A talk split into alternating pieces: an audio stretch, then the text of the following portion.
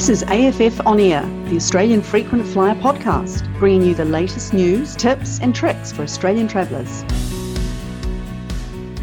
G'day, and welcome to episode 22 of AFF On Air.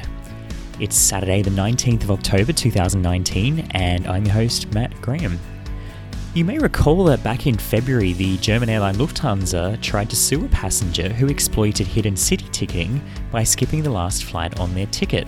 Well, this case has now finally been resolved in the German courts, and in a victory for frequent flyers, Lufthansa did not win. To learn more about this fascinating case, I spoke this fortnight to the lawyer who defended the case in the German courts, Dr. Matthias Börser. That interview is coming up shortly, but first, let's see what else is making news in the world of aviation and frequent flyer programs this fortnight. And data from the Australian Frequent Flyer shows that the value of Qantas Frequent Flyer points and Velocity Frequent Flyer points has declined over the past four years. The value you get from redeeming one Qantas points has dropped for all redemption types except when buying products such as toasters from the Qantas Reward Store, although that's still pretty poor value in itself.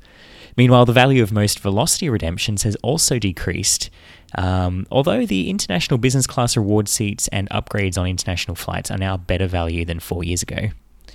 The reduction in the value of points is partially a result of the airlines increasing the cost of redemptions over time, as well as increases in carrier charges. And that said, lower international airfares are also partially responsible for the change in relative point values. You can see the full results, including the various charts we've put together, in the Australian Frequent Flyer article called Qantas and Velocity Points are worth less now than four years ago, and there's a link to that in the episode notes.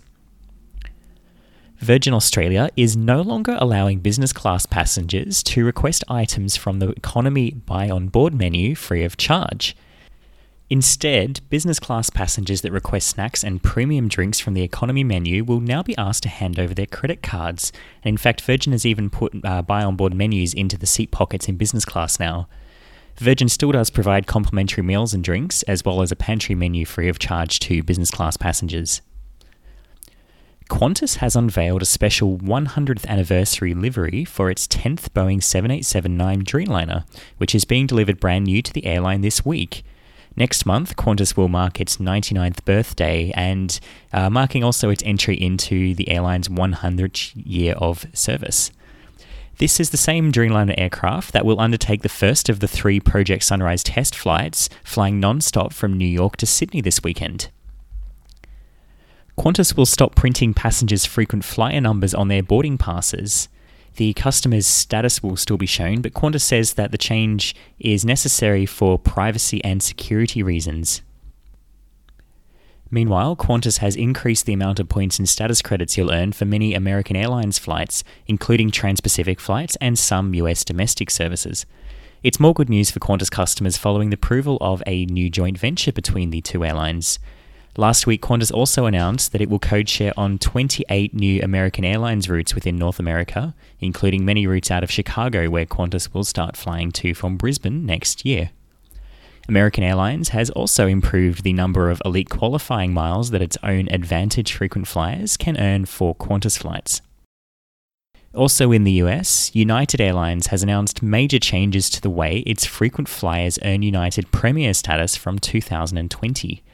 The new status qualification requirements will be based on Premier qualifying points, which are basically a function of your spend with United Airlines and its partner airlines, as well as the number of flights that you take in a year. This is pretty much bad news for Australians as non US residents are now no longer exempt from the minimum spend requirement to earn United status. United has also suspended its Star Alliance status challenge, but says it will launch a new challenge early next year. Virgin Australia is currently offering up to 200 bonus velocity points for every 2,000 Flybuys points transferred, meaning you can now earn up to 1,070 velocity points instead of the usual 870 points for every 2,000 Flybuys points transferred. And this is probably a record for the number of bonus points offered on a Flybuys transfer to Velocity. To receive the full bonus points, you need to spend at least $10 at three of the participating Flybuys partner stores by the end of October, and the partners include Coles, First Choice Liquor, and Liquorland. Citibank in Australia has withdrawn its high end Citi Prestige card to new applicants. The $700 a year card was one of only two Australian credit cards that came with unlimited priority pass lounge visits, the other one being the Amex Platinum card. And it also had a range of unique airline transfer partners, including several SkyTeam airlines. Existing Citi Prestige card holders are not impacted for the moment. And it's now finally possible to redeem Alaska Airlines mileage plan miles for Singapore Airlines flights, including to and from Australia. Award availability in economy and business class appears to be surprisingly good. However, the number of miles required for an award seat on most routes is quite high for Alaska Airlines. That's what's making news this fortnight. For more regular news updates and deals, make sure you subscribe to the Australian Frequent Flyer Gazette or follow us on Facebook. I'm going to get to today's interview in just a moment, but first I wanted to tell you about the new Australian Frequent Flyer Community Online Store. Last week, we launched a brand new online store where you can find and purchase travel products that have been tried, tested, and recommended by frequent flyers. On the store, you'll find a range of products including travel adapters, luggage scales, bags, travel wallets, and noise cancelling headphones. As many frequent flyers will probably tell you, noise cancelling headphones are one of the most useful travel gadgets for making flights more enjoyable. I personally own a pair of Bose QC35 headphones. Uh, and this is one of the products which is available on the Frequent Flyer store. And these headphones have served me very, very well for the past four years or so. They can almost drown out the sound of a screaming baby sitting behind you on an aeroplane. And I often sleep uh, wearing my noise cancelling headphones when I'm on an overnight flight, as they do a pretty good job of drowning out the sound of the engines and, well, other snoring passengers. The uh, Bose QC35s also come in a handy travel case, so they fit very nicely into my carry on luggage, and the battery life is pretty good. So I would definitely recommend these um, or any of the other Bose noise cancelling headphones which are available on the Australian Frequent Flyer online store. By purchasing your travel goods through our store, you'll also be supporting this podcast and the ongoing running of the Australian Frequent Flyer website. So, we'd of course be very appreciative of any purchases that you do decide to make through the store.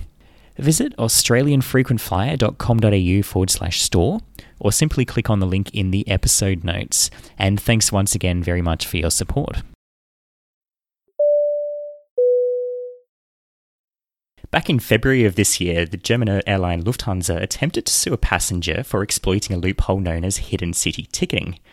After this passenger skipped the last flight on their ticket, the airline sent them a bill of 2,112 euros, which is around 3,400 Australian dollars, for what they claimed was the difference in price between what the uh, customer had booked and what they actually flew.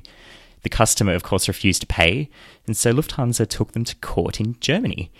Well, this case has now finally been resolved, and in a victory for frequent flyers, Lufthansa did not win the case. It's a fascinating case and with some pretty significant implications. So, to tell us more about it and just what happened, I'm joined on the podcast this fortnight by Dr. Matthias Börser, the lawyer who defended the passenger in this trial. Welcome to the podcast, Matthias. Hello, thank you. Firstly, Matthias, could you just explain to our listeners what um, did the passenger do and why did Lufthansa try to sue them? He flew less than he paid for. To uh, summarize it, uh, very um, pointed. Um, he had a um, flight booking from Oslo via Frankfurt to Seattle and a return flight with Lufthansa. And um, he then traveled to Oslo took his first flight to Frankfurt, went on to Seattle, uh, flew back to Frankfurt, and then he decided not to take the flight back to Oslo, where he started his journey, but to travel on a different ticket he booked, also with Lufthansa, from Frankfurt to Berlin. That is where he lived that time. And uh, this second flight was not booked when he initially made the first reservation, the long distance flight. He made this some weeks later. So his plans changed. He didn't know whether he could fly back to Oslo and then to Berlin or going back to Berlin from Frankfurt directly. And um, this is what he did, this is what he booked, and um, what he was charged for. Okay, so basically, in other words, he flew three out of the four flights on the ticket, didn't book the, didn't yes. take the last sector, and now Lufthansa is sending him a bill for a flight that he didn't take. I mean, to me, that's a bit like going to a pizza restaurant and ordering a pizza with eight slices, eating seven slices, and then they come and charge you five times the original price for the, the last slice that you didn't eat. I mean, it's it's quite ridiculous. Um, if you yes. ask me, that's the first idea every cons- cons- uh, consumer would would have if thinking about flying less than he paid for, than paying for. That's quite strange. Yes. Yeah. So if the passenger lived in in Berlin, why did they originally book a ticket that started and ended in Oslo, in Norway? We have some regions here in Europe where flights are quite cheap because of the high competition. That's all over Scandinavia. That's some parts in Italy. That's some parts uh, Czech Republic, Brussels. They have um, very high competition, and therefore they can offer. They can just ask for very low flight fares. And that was also the reason for my client to start his flight in Scandinavia. That was a business class flight booked for less than 700 euros, which is, of course, a very, very cheap fare.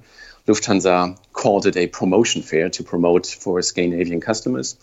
And um, as um, direct connections do offer more comfort and do have shorter journey travel times, um, uh, stopover connections are always a bit cheaper to make it attractive for people to book those less comfortable flights. And this was also the case in this um, in the, for this journey. If my client would have booked this flight starting in Berlin or in Frankfurt or just going back to Frankfurt, as he did in this case, the ticket would have been much more expensive. And this is also what Lufthansa did with the recalculation of the fare. Mm. And that, that explains pretty nicely the whole concept of hidden city ticketing and why people would uh, would book a flight that originates in somewhere other than where they're actually wanting to to depart or, or arrive in. Um, I guess one way that airlines can protect revenue, because obviously airlines don't like this, they like to get their premium for for non-stop flights, is um, they can cancel if you miss like one of the flights on your ticket. The airline can cancel the rest of the flights, but if you skip the last, the, you know, the very last flight on the ticket, the airlines are somewhat powerless to stop uh, people from doing this. And so I guess they can't really do much other than chase them up for additional payment, which is what Lufthansa has exactly done in this case. Um, I want to ask so. After the passenger arrived back from Seattle, they, they landed in Frankfurt. Did they immediately travel onwards to Berlin, or what did they do then? Uh, yes, it was like if you had booked this in originally to Berlin. He didn't uh, stay there for a night or something like that. And this might have also been the trigger to get this case into Lufthansa's attention, there was a duplicate booking in their system. That's what I think made this case the one they are going for. Uh, I was wondering how they kind of picked that up. So the amount that Lufthansa recalculated the, the new fare to be was 2,112 euros, which is, I mean, that's what, three times what he originally paid for the ticket. Uh, yes. How did they actually come to this amount? Do we know? The terms and conditions of Lufthansa say that if you should change your um, journey, they are entitled to recalculate the fare based on the prices that were due on the date of booking the flight. So they seem to have a database that tells them on a certain date, these flights with a different coupon or a different different destination would have had the other price, which in this case would have been 2,100 euros more. The price is not very surprising regarding the fact that this was a transatlantic business class flight for 2,700 euros. That's quite a regular price, but the difference is quite high in this uh, in this case. Yeah. Yeah, I guess because the original fare was so low. And yes. Okay, so the this customer they skipped the last flight. Lufthansa sent them a bill for the difference, and they didn't pay the difference. What did Lufthansa do next? they waited for a long time. The the passenger uh, contacted me, and I sent a letter out to Lufthansa explaining them very shortly um, that there will be no repayment in this case. And after that, we didn't hear uh, from Lufthansa for a very long time. This was also something I heard from other cases in which Lufthansa tried to charge other passengers. They never did further steps to um, claim their money they are asking for. And it took more than a year uh, until we finally received uh, a letter from court uh, stating that Lufthansa had filed a lawsuit at the District Court of Berlin. Ah, so when did the passenger actually take the original flight? It must have been a few years ago.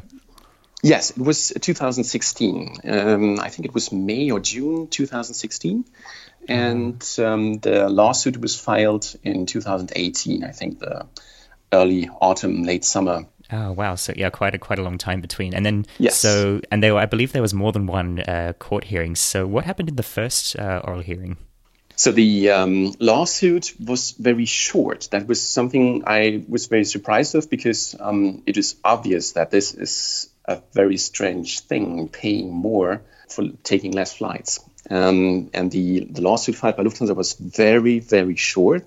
They basically just said, these are our terms and conditions. The passenger did not adhere to them, and that's why we are entitled for recalculation. Um, our um, letter to court was a bit longer, explaining several reasons, of which every single one of them would have made the lawsuit unsuccessful, or better say, successful for our client. And um, then we had um, the oral hearing being appointed by the court, and Lufthansa asked for uh, different um, dates because the lawyer of Lufthansa handling those cases, those bit more difficult cases, was not available on that date. The court hearing was then uh, set to a later date, and on that date, uh, not even the lawyer handling those cases, cases arrived personally. So I think this was just something to gain some time to um, shift the decision of the court to a later date because they might have noticed that this is a bit harder case to win. And in the oral hearing, the uh, judge of the district court, who was a former judge at another court, a very higher position, so very experienced judge, um, showed that um, he was very far into this case. He had read all the arguments. He has, uh, or she had understand all the the factual things to uh, consider in this case, and one could notice that even though it was not a very big amount of money that this case was about, the judge was very interested and very into the details. And um, in the hearing, some of our arguments why this lawsuit cannot be successful were discussed. And there was one thing I was a bit disappointed. The judge says, okay, basically charging for taking less flights than booked might be okay, but the way Lufthansa did it is not okay. Um, she proposed an amicable agreement or a settlement of this case, and we discussed this um, offering, I think, 100 euros for Lufthansa to have this case settled. And the lawyer there in court said this would not be acceptable. Acceptable. He could go with a 50% settlement, which was nothing, nothing our client would uh, want to pay. And so the court set a date for the decision in this case. And after this oral hearing, Lufthansa tried to withdraw the case from court. That was quite a strange thing to see so they wanted to um, avoid a decision of the court. So can they simply withdraw the case like that? Um, and I guess what would the consequences have been for your client if they had have done that? Um, that's very interesting. If you withdraw the case, you have to pay for the costs of the lawsuit. So that's quite a fair solution for the um, for the other party. Mm-hmm.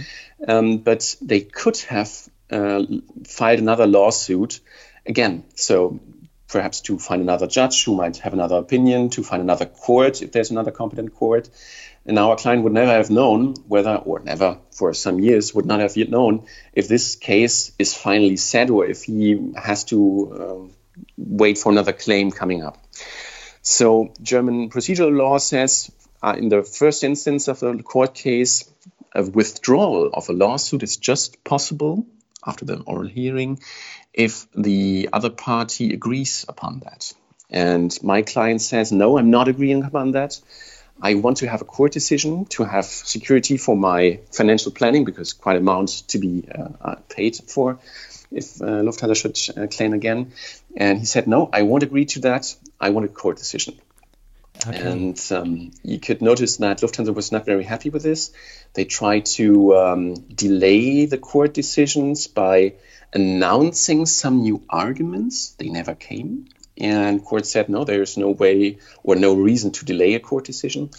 And finally, the court decision was made and sent to us. And um, yeah, Lufthansa lost the case. Our client was successful um, because the terms and conditions were not valid in this case.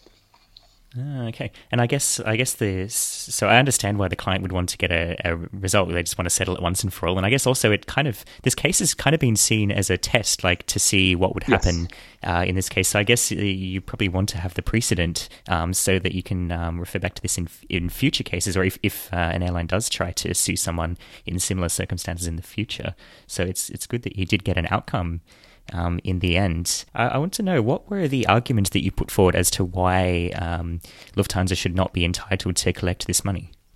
Mm-hmm. So there are different arguments. Uh, the first argument is um, it's surprising for a consumer to see that if asking for less services, you have to pay more money. That was your pizza sample example you mentioned in the, in the beginning. So that's something the terms and conditions regulations protecting consumers in Germany is surprising, and those regulations in the German Civil Code make this clause invalid just because of this. The court did not think about this argument, they um, headed to another argument. The other argument was you always have to regard a clause in terms and conditions in an abstract way. What could this clause allow? What's the, the furthest thing a clause could allow? You don't look at the uh, specific case, at the specific parties of a case. You just check what could this clause eventually allow. And in this case, the clause would even allow a recalculation of the fare if you don't take a flight because your connecting flight was late. So if my client would have uh, gone to Frankfurt from Seattle and his flight was delayed and he was not able to take the next flight on the on the on his itinerary, of course Lufthansa would have rebooked him. They might have had to pay uh, compensation under the flight regulations, uh, flight uh, flight rights regulation, and so on. But according to the terms and uh, conditions, they could say you missed your connection flight. Please pay the fare difference. And this is something that is absolutely unacceptable. Yeah, this clause is so far. This case cannot be uh, legally valid. So this this is this is a problem of this clause. Another thing is this is also some something um, that was decided in Austrian cases that were running uh, for the same topic by consumer protection uh, agencies in Austria. The clause would also apply if the passenger cannot take the connecting flight out of reasons he cannot influence for example, being sick, for example, um, not having a valid visa or something like that. Things that just inhibit him from taking the uh, connecting flight that he cannot influence. Yeah, the, the, the illness argument was one of the things in Austria, and that's why lots of airlines have changed their terms and conditions in Austria, um, stating that there will be recalculations except in cases where the passenger um, is not responsible for not taking the connecting flight. Another thing was the lack of transparency. That was also the argument the District Court of Berlin said would apply in this case. A passenger cannot see what we, he will have to re, um, repay in case of skipping a flight. And um, of course, you can see this because when making your flight reservation, you could simply leave away certain flights of your uh, ticket you're going to book and check what the prices would be. But no passenger would do this. And in this situation, arriving from a long haul flight in Seattle in the early morning in Frankfurt, um, thinking about taking the connecting flight or not, no one is able to find out in a very fast way and easy way what would I have to pay in this case. And the decision by a passenger might be made at the airport, and he cannot find out what the recalculation would be, in which amount he will have to pay something. And basically, this can allow an airline to charge whatever they want. They could simply say Scandinavian flights um, uh, skipping the last leg would cost an extra of 10,000 euros. Yeah? No one would ever buy that ticket, but they could say that was the valid price and please repay this. And the lack of transparency was what the uh, District Court of Berlin says makes this clause invalid, and that's why made the um, lawsuit un- unsuccessful. Yeah, very interesting. Thanks for that background. And yeah, I, I do agree. If you are forced to, like, if your incoming flight is delayed and you miss the next flight, for example, I mean, that would be totally unfair. Or if That's there's the some some factor, yeah. yeah. outside of your control yeah. to have to pay extra for that. Um, yeah. Yeah. Have there uh, been any similar legal cases in the past? Um, we've had the uh, cross ticketing decision of the year. Federal Supreme Court here in Germany, the cross ticketing uh, case was handling skipping the first leg of your flight. That's something you mentioned in the beginning. If you skip a first leg, an airline is entitled to cancel the rest of the ticket. Mm-hmm. Um, the Federal Supreme Court says, okay, but the passenger has to has the right to up pay to rescue the rest of his ticket, and that's what airline are, uh, airlines are doing right now. So that's maybe a bit similar case, but it's not absolutely comparable because in that case uh, passenger could simply decide, am I going to fly or I'm just staying at home because I can't afford to buy the ticket. In the case we had, the passenger has made a decision and afterwards is confronted with an invoice asking for a, a, whole big amount of money. And that's why I think it's not comparable. Um, there have been cases I mentioned in Austria and I think also Italy mm-hmm. recently where consumer protection agencies uh, were um, going against uh, terms and conditions of different airlines. Um, also from the Lufthansa group that were similar to this case, and they said that's invalid um, regarding this illness argument. And it's also interesting, they had a KLM case, and the KLM has um, not this problem of a lack of transparency in the terms and conditions. KLM says if you want to have your bag, luggage in uh, Amsterdam, we charge you 150, 250, 400 euros. I don't know the exact values, but it's stated in their terms and conditions. But they have set, um, set prices not depending on the ticket you bought that just occur when you ask for your luggage to be offloaded in, in Amsterdam. And also in this case, the Austrian court says that's not a legally binding clause because it's very uh, it's a very high disadvantage for a consumer to have uh, having to pay even though you take less of their services you already paid for. So that would be the, the, the hardest way to look at this and would also be something that the uh, original judge in the Berlin case said would not be uh, something he would um, state in his legal opinion. Mm, that's interesting because uh, I guess as anyone who's looked at doing hidden city ticketing would know, um, one of the issues is if you're checking in luggage, of course, it's going to be checked through to the final destination. So if you skip the last flight, um, what happens to your bags? And uh, yes, uh, so I guess I guess KLM charging to short check your luggage is one way that they can protect, I guess, yes. themselves, uh, and also maybe gives consumers an option there. Um, although it does seem a bit unfair to charge, you know, a, a, a very very high fee for that. Um, yes. Yes. Yeah. Yes. You mentioned that uh, there was a case previously in Germany where it was um, regarding airlines cancelling the first flight on the ticket. I've mm-hmm. seen before, like when booking Lufthansa flights out of Germany, that uh, they give you an option to be allowed to take the flights in any order, but it's like way, mm-hmm. way, way more expensive. Like no one would ever pay for that. So I guess that must be why yes. they do that. Yes, that's the way. Uh, that's why they do this like this way um, the um, booking process on the Lufthansa website showing very uh, or lots of options also for flexible ticketing have been results of um, several cases also regarding cancellation fees or generally the, the refundability of flights when canceling them. So they have adopted their booking process during the last years and offering lots of options for the passengers so that in a case that there is a legal dispute, they can say the, the passenger had the option to choose whatever he wanted to, but he did not do this. And that's the way they are um, doing their booking process in this uh, way. Ah, so that explains that. And uh, you also mentioned yes. Italy. I've, I've seen recently, uh, you can probably correct me on this, but is it true that if you book a ticket that originates in Italy, then if you miss one of the flights, the airline is not allowed to cancel subsequent sectors? I do not know the exact legal situation, but I've heard of, of this as well. Um, I'm not sure whether the um, departure airport is um, important or the place where the ticketing was made. So booking on Expedia.it I might right. I think it is the point of ticketing or the um, the address of the passenger flying. So if you need to be an Italian citizen or living in Italy to have this um, applying, but you're right, the Italian um, way of uh, handling skipping legs is currently the most uh, passenger um, friendly way to do this. Yeah. Mm. yeah interesting. Now, do you think that uh, your client would have had a similar success if the trial had taken place in another country, say, you know, in Australia, for example, or maybe in the United States? Or do you think this was specific to Germany, the outcome that was reached?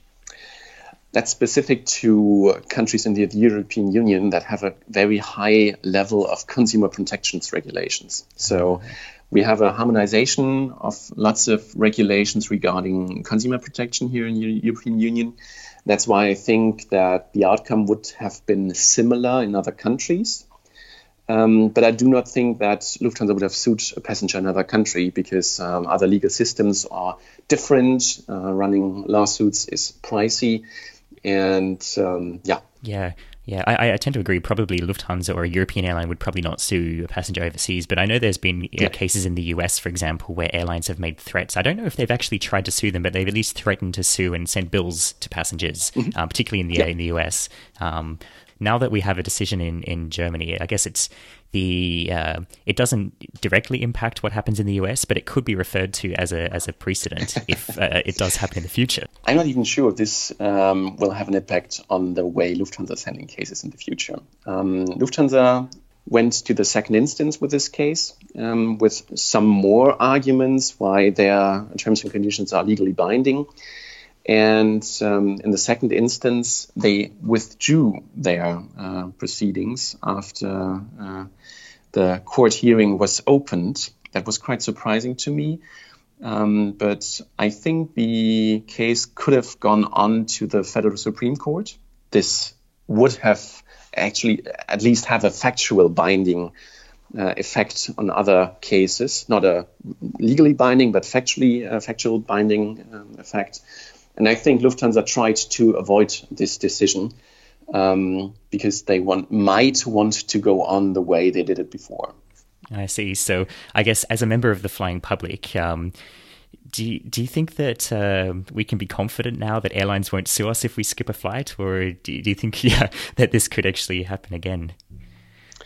Um, I think this could happen again. Some days before the oral hearing in the second instance, Lufthansa sent out a newsletter to their uh, travel agents.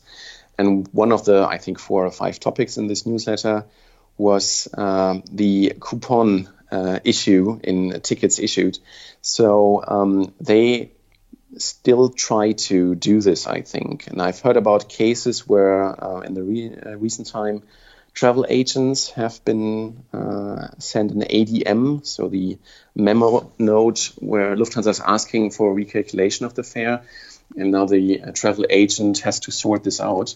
Quite a hard situation for a travel agent because um, between Lufthansa and the travel agent, the consumer protecting regulations do not apply directly, so the outcome of case could be different um, travel agents are not very likely to sue Lufthansa or try to be sued by Lufthansa and fight out this this thing because Lufthansa is quite an important supplier for travel Absolutely, services yeah, here in, yeah. in, Germany. And um, travel agents having to play, explain this to their uh, clients that they have to repay is also very, very hard issues uh, issue. I've recently seen um, an email from a German uh, travel agent sending out an offer to a client where they had a very long disclaimer stating uh, that if a passenger should fail to use all the coupons in his flight, he would be recharged, and they even calculated the payment the passenger would have to pay. So, what's uh, something a passenger sh- or a client should do in this case? Not book the flight with that travel agent, but rather go to another uh, uh travel agent, perhaps also an online travel agent, where these information are not given to avoid being um, charged after skipping a leg of a flight. So that's a situation that is quite um, unsatisfying for travel agents, for those that handle uh, cases individually, for those who also assist clients in finding cheap fares. You know, that's something travel agents might have done during the last years to say a passenger just do the Oslo trip and you will save a lot of money. Now they are a bit restricted in doing this because they might fear receiving a debit memo where Lufthansa is asking for repayment for the tickets. So I guess there's been both positive and negative outcomes for consumers. It is because it's not the legally binding effect as it would have had uh, if the Federal Supreme Court would have had this decision. At the moment, there's a bit of insecurity on both sides, also for the airlines, because the next case might also uh, gather some um, media attraction, as our interview shows. Um, the, the first case that I was handling had an impact worldwide. We've been featured on CNN.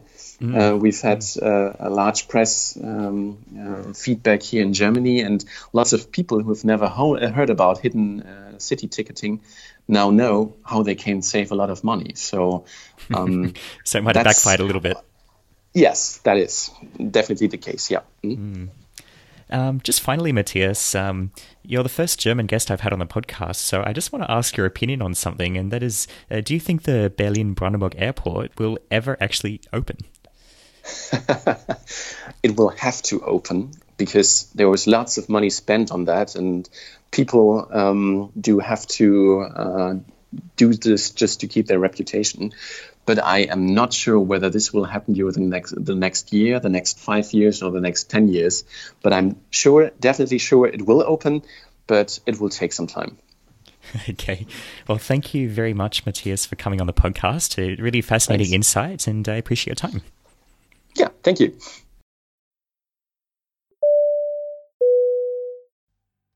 Well, that's just about all for this fortnight's episode. Thanks again to Matthias for coming on the podcast, and thanks also to you for listening.